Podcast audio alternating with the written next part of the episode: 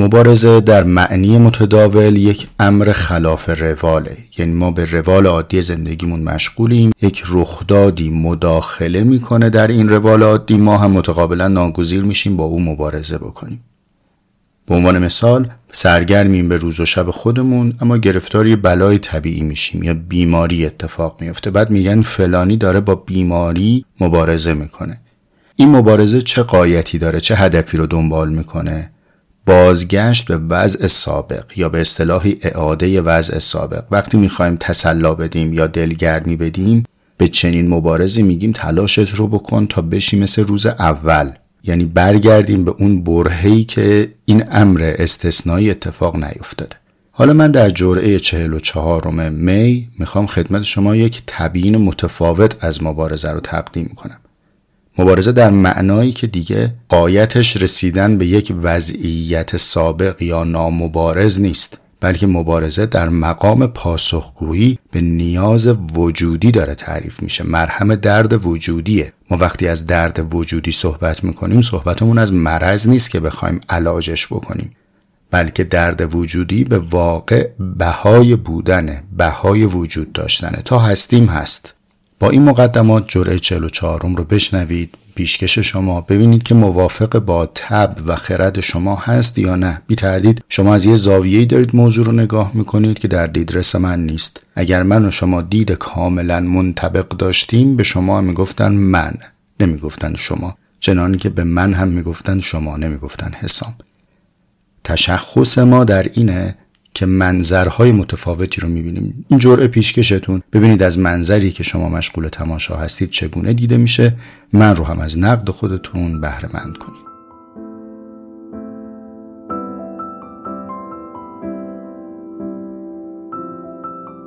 می میشنوید مجموعه جستارک هایی با طعم حکمت زندگی که جرعه جرعه مهمان من حسام ایپکچی هستید.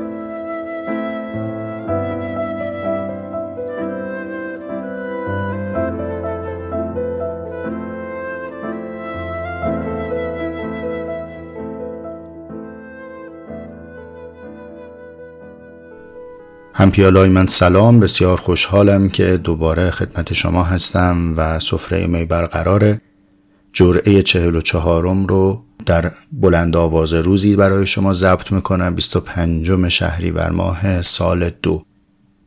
سکوت بسیاری سپری شد از جرعه قبل تا به این جرعه اما سکوت به منزله تعلل نیست. در سمفونی اندیشیدن سکوت هم نوت از غذا نوت مهمی هم هست. چه بسا باید درنگ کرد تا حرف دم بکشه و در خور مهمان باشه.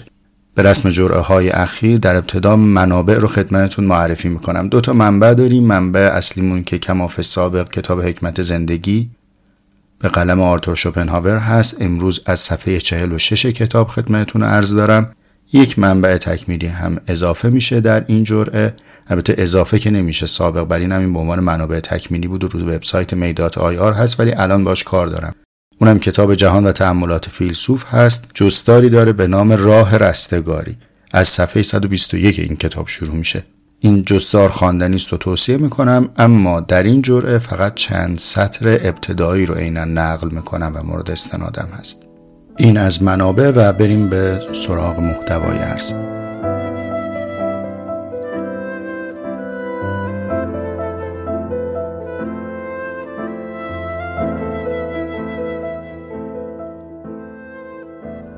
یه یادآوری مختصر عرض بکنم. در جرعه 43 صحبتمون رسید به کارشاد. کارشاد چه بود؟ نقطه تلاقی کار و فراغت. تلاقی به معنای وحدت انتباق. یعنی آنجایی که وقتی کار می‌کنیم این کار مصداق اسارت در اراده دیگری نیست. ما تحت فرمایش دیگری مشغول به کار نیستیم. که دلواپس پنجره باشیم از این اسارت بیرون بزنیم اندکی هم به اراده خودمون توجه کنیم به این بازگشت به اراده خیشتن بگیم فراغت. الان هم بخوام مثال بزنم می‌تونم سقرات رو خدمتون بگم. سقرات وقتی در کوچه پس کوچه ها پرسه می‌زد مردم رو مبتلا به سوال می‌کرد. نه در معنای امروزی مشغول به کار بود نه در معنای امروزی مشغول به فراغت بود. او مشغول بودن بود. او سقرات گریش رو می‌کرد. لحظه ای که دایره میل و عمل کاملا با هم همپوشانی داره ما بهش میگیم کارشاد حالا توضیح مفصل تری هم میشه ارائه کرد که موضوع این جرعه نیست. خب حالا برگردیم به سراغ کتاب در باب حکمت زندگی صفحه 47 شوپنهاور اشاره می‌کنه به مطلبی از ارسطو و بعد کلام خودش رو ادامه میده. به کدوم منبع استناد داره؟ به اخلاق نیکوماخوس. نیکوماخوس کیه اسم پسر ارسطو آقازاده است. البته خود ارسطو هم آقازاده بوده. یعنی در خانواده مرفهی زندگی می‌کرده. از 18 سالگی میاد تو آکادمی افلاتون دانشجو میشه. خب حالا چون هم اسم ارسطو اومد هم افلاتون هم سقرات یه نسبت بگم از اینها که شاید قابل تعمل باشه. سقرات اعتقاد به کتابت حکمت نداشت. یعنی نظرش بر این نبود که من باید یک کتابی بنویسم تحت عنوان فلسفه و حکمت و اینو در اختیار مردم قرار بدم. البته که این مورد نقد بسیاری قرار گرفته از جمله خود شوپنهاور. میگه همین که تو ننوشتی یعنی اهل حکمت نبودی و سقرات رو به عنوان نقشی از نقشهای پرورش داده شده توسط افلاتون حساب می‌کنه. این از سقرات عاقبتش هم شوکرانی شد. شاگرد اون که افلاتون باشه اومد یک نظم و نسق بده به ماجرا. اومد سازماندهی بکنه و بعد آکادمی تشکیل داد. شاگرد سقرات پرس زن میشه افلاتون آکادمیسیان. حالا افلاتون آکادمیسیان در این آکادمی خودش کسانی رو تربیت می‌کنه از جمله ارسطو. ارسطو از استاد خودش یه گام جلوتر میاد. میگه من نه تنها می‌خوام محل یادگیر رو سازماندهی بکنم و کلام رو کتابت کنم بلکه می‌خوام تفکر رو هم روشمند کنم. چنین میشه که ما امروزها از منطق ارسطویی میشنویم. میگه این آداب فکر کردن صحیح یا مسون داشتن فکر از خطا. زی توفیق دمشم گرم. حالا این ارسطوی شاگرد افلاتون خودش مربی کیا میشه؟ از جمله شاگردهایی که او تربیت کرده میشه اسکندر مقدونی کشورگشای معروف در تاریخ. گرچه که تمام این تک جمله هایی که من عرض کردم بریده و کراپی از تاریخه. حتما جامعیت نداره حتما دقت نداره. در مورد خود سقرات هم روایت های متفاوتی وجود داره. اما حالا که بحث رسید به اینجا خالی از لطف ندیدم که این اسامی که اومد یه نسبتی بین اینها برقرار کنم و خدمتون یه تذکری تقدیم کنم که باید متوجه بود باید درنگ کرد. مبادا سیری رو طی بکنیم که حاصل سقراطی بشود افلاتونی که افلاتون بزاید ارسطو که ارسطو بشود مربی اسکندر جهانگشای خونریز. حالا در روایتی که من خدمت شما گفتم اینها در چند نسل پیاپی محقق شده. اما عجب نیست که همش در یک شخصیت و در یک نسل هم اتفاق بیفته یعنی چه بسا من و شما مسیری رو طی کنیم که از روزگار درویش مسلکانه سقراطی تا شهوت قلم رو گشایی اسکندری رو طی کنیم. حالا چرا چنین میشه و کدام آفته که به حکمت اگر بخوره راه به بیراه می‌رسه این نیاز تحمل داره؟ شما فکر کنید منم فکر بکنم. در اینجا پرانتز رو ببندم. قرض این بود که ارسطو پسری داره به نام نیکوماخوس. حالا چرا این کتابی که شوپنهاور بهش استناد کرده یعنی کتاب اخلاق ارسطو به اسم نیکوماخوس مشهوره؟ چون این کتاب کتابت ارسطو نیست. ارسطو قدم می‌زده حرف می‌زده شاگردانش هم کتابت می‌کردن. البته نه همواره. این مورد این گونه است. فقط هم پسرش رو گردآوری نکرده. یه بخشی رو نیکوماخوس جمع کرده به کمک بعض دیگر از شاگردان. تدوین های دیگری هم هست. مثل اودموس شاگرد دیگری بوده اونم تجمیع کرده کتاب دیگری به نام او منتشر شده. اما اونی که رایج هست و به فارسی ترجمه شده و در دسترس ما هست همین اخلاق نیکوماخوسه بسیار هم کتاب موثریه در تاریخ فلسفه بلخص فلسفه اخلاق. اگر میل داشتید این کتاب به کوشش مرحوم محمد حسن لطفی تبریزی ترجمه شده به فارسی. حالا ذکر نام شد از جناب لطفی تبریزی. خوبه یه اشاره اینجا بگم حالا که باب هاشیه گشوده است اینم اضافه کنم. البته که هاشیه نیست به واقع اینا اصله. جناب لطفی تبریزی در سال 1378 مرحوم شدن. همین چند سال قبل و خیلی فاصلشون از ما زیاد نیست. نکته جالب در زندگی ایشون اینه که دکترای حقوق کیفری دارن.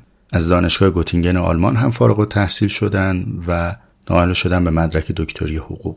از جمله فعالان سیاسی و علاقمندان به مرحوم مصدق هم بودند. منتها بعد از کودتای 28 مرداد مسیر فعالیت سیاسی ایشون محدود میشه. این محدودیت یا لاقل به ظاهر محدودیت مقدمه میشه که ایشون منصرف بشن از فعالیت های سیاسی و تمرکز بکنن به کار علمی یا به کار فرهنگی. حالا اسم این کار شما هر عنوانی که می‌گذارید.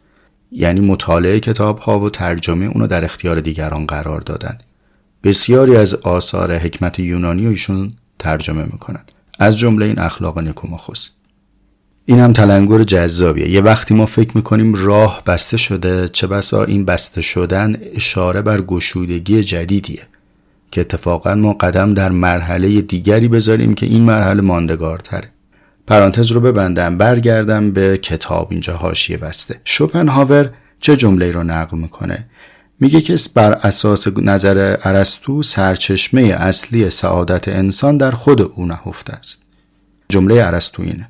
شرط هر لذت فعالیت است.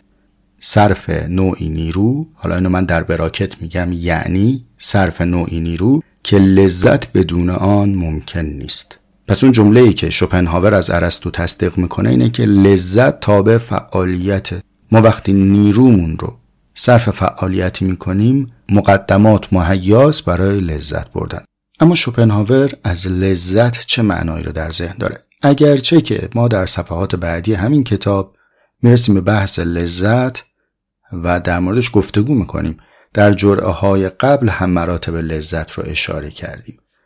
اما در این سطر و به فراخور متن قبل و بعدش و به فراخور کانتکست و زیر متنی که الان داره کلمه لذت استفاده میشه من توضیح و اشاره ای دارم که یک نفس تازه بکنم و بعد خدمت شما تقدیم کنم.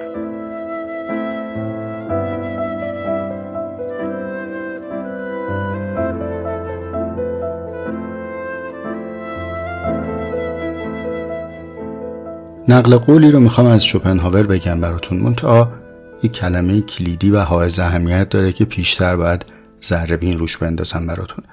اونم کلمه فطرت هست. ما هممون این کلمه رو شنیدیم حتی به زور. یعنی یکی از پاسخهای ثابت امتحانای مدرسه در حوزه اعتقادی و ادیان کلمه فطرت بوده. مثل عمل صالح که همه جا هست فطرت هم هست. چنانی که ما خوندیم و رایج هست کلمه فطرت رو از منظر الهیاتی بهش نگاه می‌کنن. یعنی سرشت و حاصل نقاشی قلموی خیر محض همون قلمی که به خطا نمیره. از او هرچه سرشته خوب سرشته. با همچین روی کردی فطرت خیر محضه ما بسیاری از نیکی ها رو ارجا میدیم به فطرت. به عنوان مثال میگیم انسان فطرتا حق جوه. انسان فطرتا خواهان کمال. انسان فطرتا زیبایی دوسته. این فطرت که میاد وسط گویی که خیر محض میاد. خب اما واقعیتش اینه که ما در عرصه زندگی شر رو می‌بینیم. این شر رو باید یکی گردن بگیره دیگه. اینجایی که شر به عنوان امر خلاف فطرت یا عدول کردن از فطرت معرفی میشه میگیم سرشتش خوبه منتها در عمل این فطرت رو میبازه و اشتباه عمل می‌کنه. خب این معنای فطرت از نگاه الهیاتیه. اما شوپنهاور یه ویژگی جسورانه ای داره. به این قرار که چنانی که من تجربه کردم ورق زدم و تو این کتاب جست و خیز کردم اولین نفری که در میان فیلسوفان و حکما به سراحت دو چیز رو تو امان با هم مطرح می‌کنه. اولا میگه که فلسفه من خدا باورانه نیست اینکه فلسفه من خدا باورانه نیست با اینکه من خدا باور نیستم دو گزاره متفاوته. ما قضاوتی نداریم ایمان قلبی شوپنهاور چه بوده و چه نبوده. مسئلهمون نیست. اما آن چیزی که به عنوان حکمت تقریر کرده استدلالش رو به خداوندگاری و خدا گره نزده. پس فلسفه او خدا باورانه نیست. اما در همین حین با جسارت و سراحت دیگری هم میگه من متافیزیک باورم. یعنی اینکه فراتر از امر مادی و محسوس حقیقتی رو باید بحث بکنم رو مفروض گرفتم و مفصلا در موردش هم عرض دارم. از زبون شوپنهاور دارم میگم. گفتن این دو تو امان با هم جسارت می‌خواد. یعنی اگر به نگاه امروزی و از زبان اقلیم اکنونی بهش نگاه بکنیم گویی کسی خودش رو بینیاز می‌بینه. از اینکه بخواد خدا باورا رو با خودش همسو بکنه و همچنین بخواد متریالیست ها و ماده محورها رو با خودش همراه کنه. من هر دوتون رو نمی‌خوام. من نه خدا باورم نه متافیزیک رو انکار می‌کنم. این جسارت شوپنهاوریه. اون برج جسورانه ای که بعدا نیچه بنا می‌کنه به واقع در زمینی بنا شده یا در چاله نهاده شده که قبل شوپنهاور اون رو کنده. زیر ساخت از جای دیگه است. خب حالا شوپنهاور با این جسارتش مفهوم فطرت رو هم داره متفاوت برای ما تعبیر می‌کنه. دیگه فطرت شوپنهاوری نه تنها به منزله خیر محض نیست بلکه همین فطرت هم می‌تواند خطا داشته باشد. این مقدمه رو عرض کردم که جمله‌ای که می‌خوام الان براتون بخونم رو با دقت مضاعفی بتونیم درک کنیم. شوپنهاور میگه انسان فطرتا یک خطای جدی داره. از روی کتاب می‌خونم براتون. جهان و تأملات فیلسوف صفحه 121 پاراگراف اول. تنها یک خطای فطری وجود دارد و آن این تصور که ما برای خوشحال بودن زندگی می‌کنیم. ذاتی ماست. چی ذاتی ماست؟ اون خطاه. ذاتی ماست. زیرا با خود هستی ما پیوند دارد و سراسر وجودمان صرفا تعبیر و جسممان در حقیقت نمود آن است. ما چیزی بیش از اراده حیات نیستیم و ارزای پی در پی تمامی اراده ورزی هایمان چیزی است که در قالب مفهوم خوشحالی بدان می اندیشیم یعنی هم میگه خطاست هم میگه فطریه. و اینکه میل به حیات ما منتهی میشه به خوشحالی طلبی حاصل یک خطای فطری است حالا البته اینجا یه حاشیه‌ای من عرض بکنم پرانتزی باز بکنم تأملش باشه به وقتش. خودم هم الان فکرم در موردش تجهیز شده نیست و باید منضبط تر بهش فکر کنم. اونم فلسفه خطاست حکمت خطاست. اینکه خطا چیه؟ در نقیز کدام درست خطا داره تعریف میشه؟ در همینجا می‌تونیم به ابیات حافظ هم اشاره بکنیم. حافظ جانم همینو میگه دیگه. میگه صوفیر باده به اندازه خورد نوشش باد. ورنه اندیشه این کار فراموشش باد. پیر ما گفت خطا بر قلم سون نرفت. آفرین بر نظر پاک خطا پوشش باد. یعنی خطا بر قلم سون رفت. ولی مرحبا به این پیر ما که خطا پوشی کرد. خب قلم سون به دست کیه؟ به دست صانع مطلق دیگه. اون صانع هستی اون پدید آورنده هستی خطا آفریده.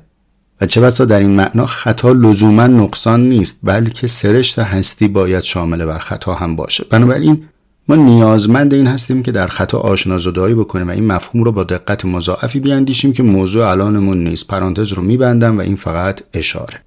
این اشاره رو عرض کردم که بگم که رویکرد شوپنهاور نسبت به میل بر خوشحالی از جنس خطا پنداریه یعنی این خطای فطریه. و اتفاقا به خاطر همین خطا هم معتقده که انسان پی در پی در زندگی با تناقض روبرو میشه. پس اونجایی که در اواخر عمرش کتاب در باب حکمت زندگی رو می‌نویسه و میگه که ارسطو به درستی گفته شرط حل لذت فعالیت اینجا منظورش از لذت علل قاعده نباید همون خطای فطری باشه. چون به خطای فطری که نباید بگی درسته. خطا دیگه. بعد میاد جلوتر یه نقل قول دیگه میاره از استوبایوس. اینم براتون می‌خونم. استوبایوس هم در شرح اخلاق مشایی داره این جمله رو میگه. مشایی صفتی است که برای فلسفه و حکمت منتسب به ارسطو استفاده می و البته بعد از او هم ادامه پیدا می‌کنه. در خصوص فلاسفه سرزمین ما هم مستاق داره. حالا چرا به فلسفه ارسطو می‌گفتن مشا؟ مشا و مشی هم ریشه و هم خانوادن به معنی راه رفتنه. چون ارسطو راه می‌رفته حرف می‌زده و شاگردها تقریر می‌کردن به این فلسفه گفتن فلسفه راه رونده فلسفه راهی. خب این لفظ حالا تحمل در این که چه نسبتی بین اندیشیدن و راه رفتن و پیاده روی و امثال هم هست. بر عهده شما پیشتر هم ما جرعه در این خصوص داشتیم در مورد اخلاق شوپنهاوری هم. اینو می‌دونیم که به شدت مقید به پیاده روی منضبط بوده و البته کانت هم همینه و مستاقهای زیادی داره. راجع به کلمه مشا نمی‌خوام بیشتر از این عرض بگم. نقل قوله چیه؟ پاراگراف چهارم از صفحه 47 کتاب درباب حکمت زندگی. از رو می‌خونم. میگه سعادت عبارت است از صرف نیرو بر حسب استعدادها و با کارهایی که در آنها امکان موفقیت وجود داشته باشد. یعنی باید یک نتیجه حاصل بشه اون نتیجه هم اسمش میشه موفقیت. موفقیت در چه؟ در آن چیزی که پیشتر ما با واسطه استعدادهامون به اون میل کردیم. بعد در ادامه شوپنهاور میگه علت اصلی وجود نیروهایی که طبیعت انسان را بدان مجهز ساخته مبارزه با نیاز هاست کلمه مبارزه رو من از اینجا برداشت کردم بچه تصمیه جرعمون همینه. اما مبارزه با چی؟ مبارزه با نیاز. شوپنهاور میگه طبیعت نیرو و توانی رو در ما گذاشته برای اینکه با نیازهامون مبارزه بکنیم. حاصل این مبارزه با نیازها و موفقیت در غلبه بر نیازها برای ما میشه سعادت.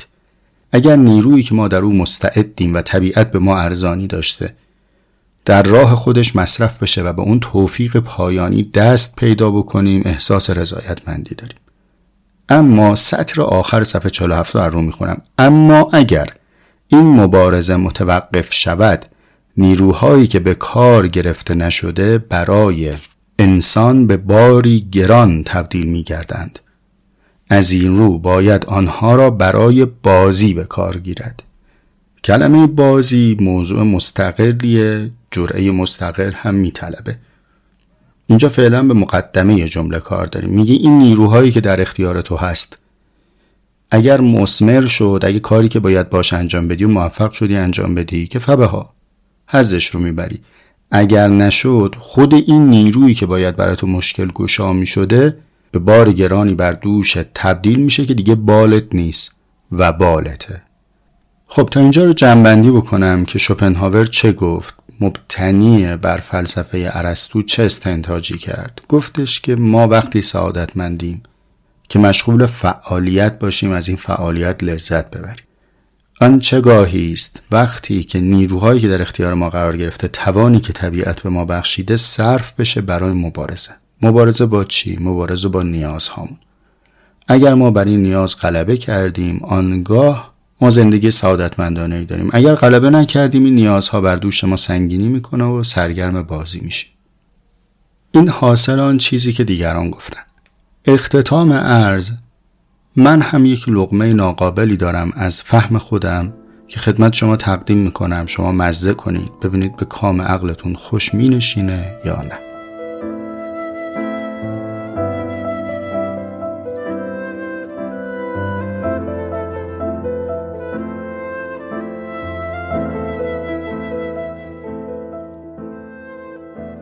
خب من بخش پایانی این جرعه و نظر شخصیم رو با مبحث فیلولوژیک یا روی کرد فیلولوژی آغاز می‌کنم. یعنی واژه شناسان عبارت فرانسویه ولی بدین معنی نیست که این دانش منحصره در فرانسه است. کمان که در ادبیات عرب هم به عنوان فقه اللغه می‌شناسیم یا در زبان فارسی به عنوان واژه شناسی در اون تعمل می‌کنیم. نیچه در این حوزه مقام استادی داشته و تدریس می‌کرده. اما یک تذکر لازم می‌دونم عرض بکنم و اونم این که اگر مبحثی از فیلولوژی و واژه شناسی آغاز میشه لاقل در مفروضات من چنان که من فهمیدم به این معنا نیست که ادراک حقیقت هم در حصار واژه اتفاق افتاده. من واژه رو حد واسط میان خودم و هستی نمی‌دونم. انسان در رجوع به جهان پشت کلمات نیست. من وقتی آسمان رو می‌بینم آسمان رو می‌بینم. وقتی غذا رو میچشم میچشم. وقتی خواب رو تجربه می‌کنم تجربه می‌کنم. تا اینجا واژه نیست که به من تجربه و چشش و نمایش رو تقدیم می‌کنه. واژه از جایی معنا پیدا می‌کنه که من می‌خواهم به انسان دیگر ادراک خودم رو تبیین کنم. پس زبان حد واسط میان من و حقیقت نیست بلکه پلیس میان من و توی انسان دیگر که می‌خوام ادراکم رو برای تبیین کنم. این که در ادراکم دارم بحث رو فیلولوژی آغاز می‌کنم معناش این نیست که دارم در حصار کلمه فکر می‌کنم بلکه فهمم رو به کلمه عرضه کردم وفق پیدا کرده. دیدی تو ریاضی میگی متغیر رو وارد می‌کنید در معادلات صدق می‌کنه. حالا که صدق کرد نحوه بیانم رو از لغت شروع می‌کنم. خب این مقدمه رو عرض کردم تا بیام به سراغ واژه مبارزه. مبارزه در باب مفاعل است واژه عربیه. دیگه چه کلماتی رو در این باب داریم؟ مثل مقایسه مثل مسابقه مجادله مناظره مصاحبه. همه این ریشه ها نشان دهنده کنشی میان من و دیگریه. یعنی وقتی میگیم مقایسه یعنی قیاس بین دو چیز. وقتی میگیم مسابقه یعنی سبقت چیزی بر چیز دیگر. وقتی میگیم مجادله یعنی جدل کسی با کسی. حالا مبارزه داره چه چیزی را میان دو نفر یا بیشتر به ما نشون میده؟ انگشت اشارش به کجاست؟ میریم به سراغ ریشه لفظ. حالا از باب گذشتیم از در وارد شدیم. می‌خوایم ببینیم پشت این در که نشسته. ریشه مبارزه در باب مفاعله از سه حرف با را زاس به معنای آشکارگی. ما وقتی می‌خوایم بگیم کسی عقیدش رو بر دیگری آشکار کرد میگیم ابراز عقیده کرد. آزادی در ابراز عقیده یعنی آزادی در آشکار نمودن آن چیزی که بهش باور داره یا وقتی که می‌خوایم بگیم که صفتی یا مشخصه در یک نفر یا یک چیز بسیار آشکاره از چه کلمی استفاده می‌کنیم؟ از همین ریشه برزه اسم فائل میاریم. میگیم بسیار بارز است. شما هم حتما مصادیق دیگه رو از این ریشه سراغ دارید یا این واژه ها رو در کارکردهای دیگه تجربه کردید. پس آشکارگی چیزی بر چیز دیگر رو با برزه یا بارازا نشون میدیم. خب حالا این چه ربطی داره به مبارزه در کارکردی که ما امروز داریم استفاده می‌کنیم؟ در اقرب الموارد که منبعیه که ده خدا بسیار ازش استفاده کرده در لغتنامش میگه که جنگاورها روبروی هم صف میکشیدن. وقتی کسی از این صف جدا می‌شد به سمت لشکر مقابل و آشکار می‌کرد جنگاوری خودش رو این رو بهش می‌گفتن مبارزه. یعنی در میدان جنگ یا به تعبیر ده خدا که میگه از میان صف بیرون آمدن برای حرب میشه اینکه من خودم رو از لشکر همگان جدا می‌کنم عرضه می‌کنم بر طرف مقابل و میگم من آماده ام برای نبرد تن به تن. این یک مستاق از مصادیق مبارزه است. اما به جهت غلبه انقدر استفاده شده که ما امروزه فکر می‌کنیم مبارزه فقط در معنای جنگ کار کرد داره. و این همون معنایی است که شوپنهاور هم ازش استفاده کرده و مبارزه رو به عنوان امر استثنایی و خلاف روال بهره برده. حالا البته که من به متن آلمانی شوپنهاور مراجعه نکردم وقت نکردم. و فعلا به اتکا و اعتماد بر ترجمه ای که جناب آقای محمد مبشری ارائه دادن دارم اینا رو عرض می‌کنم خدمت شما. خب حالا اون تبیین متفاوتی که من وعده دادم کدام است؟ چنانی که بنده فهمیدم. مبارزه نه امر اتفاقی بر علیه چیزی است که سکون و آرامش آدمی را بر هم زند. بلکه مبارزه به منزله نیازی وجودی و یورشی مدامه نه به صفحه غیر بلکه به سنگ پوشیدگی. ما از زیر این سنگ قبر پوشیدگی می‌خوایم سر بر بیاریم می‌خوایم جوانه بزنیم می‌خوایم خودمون رو آشکار کنیم. این یورش به پوشیدگی می‌شود مبارزه یعنی مفاعله در ابراز خیشتن. من می‌خوام خودم رو ابراز کنم. در اینجا دیگه ما با یک مسئله استثنایی و گاه به گاه روبرو نیستیم. این امری نیست که من بعد از غلبه اعاده به وضع سابق پیدا کنم برگردم سر جای اولم بلکه حرکت مدامه. من همواره به پیشم. به قول کلیمجان کاشانی میگه موجیم که آسودگی ما عدم ماست. ما زنده به آنیم که آرام نگیریم. من اگر ابراز نکنم بود رو میشم نبود.